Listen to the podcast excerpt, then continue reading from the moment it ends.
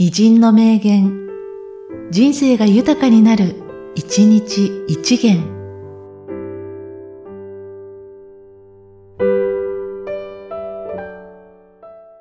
4月25日、石橋丹山。本を読んだら、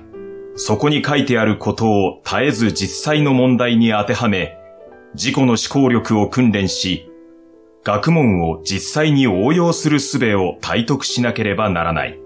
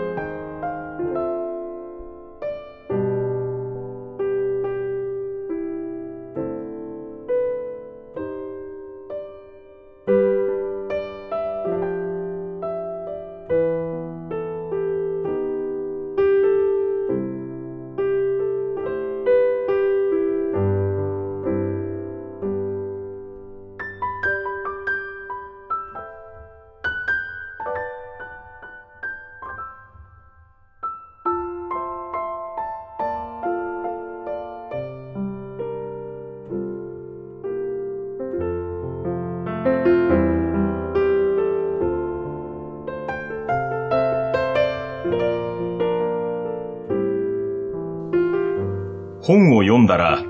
そこに書いてあることを絶えず実際の問題に当てはめ、自己の思考力を訓練し、学問を実際に応用する術を体得しなければならない。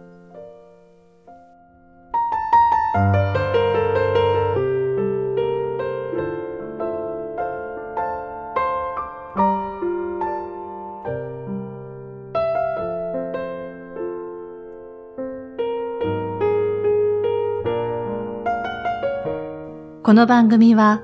提供、久常圭一、プロデュース、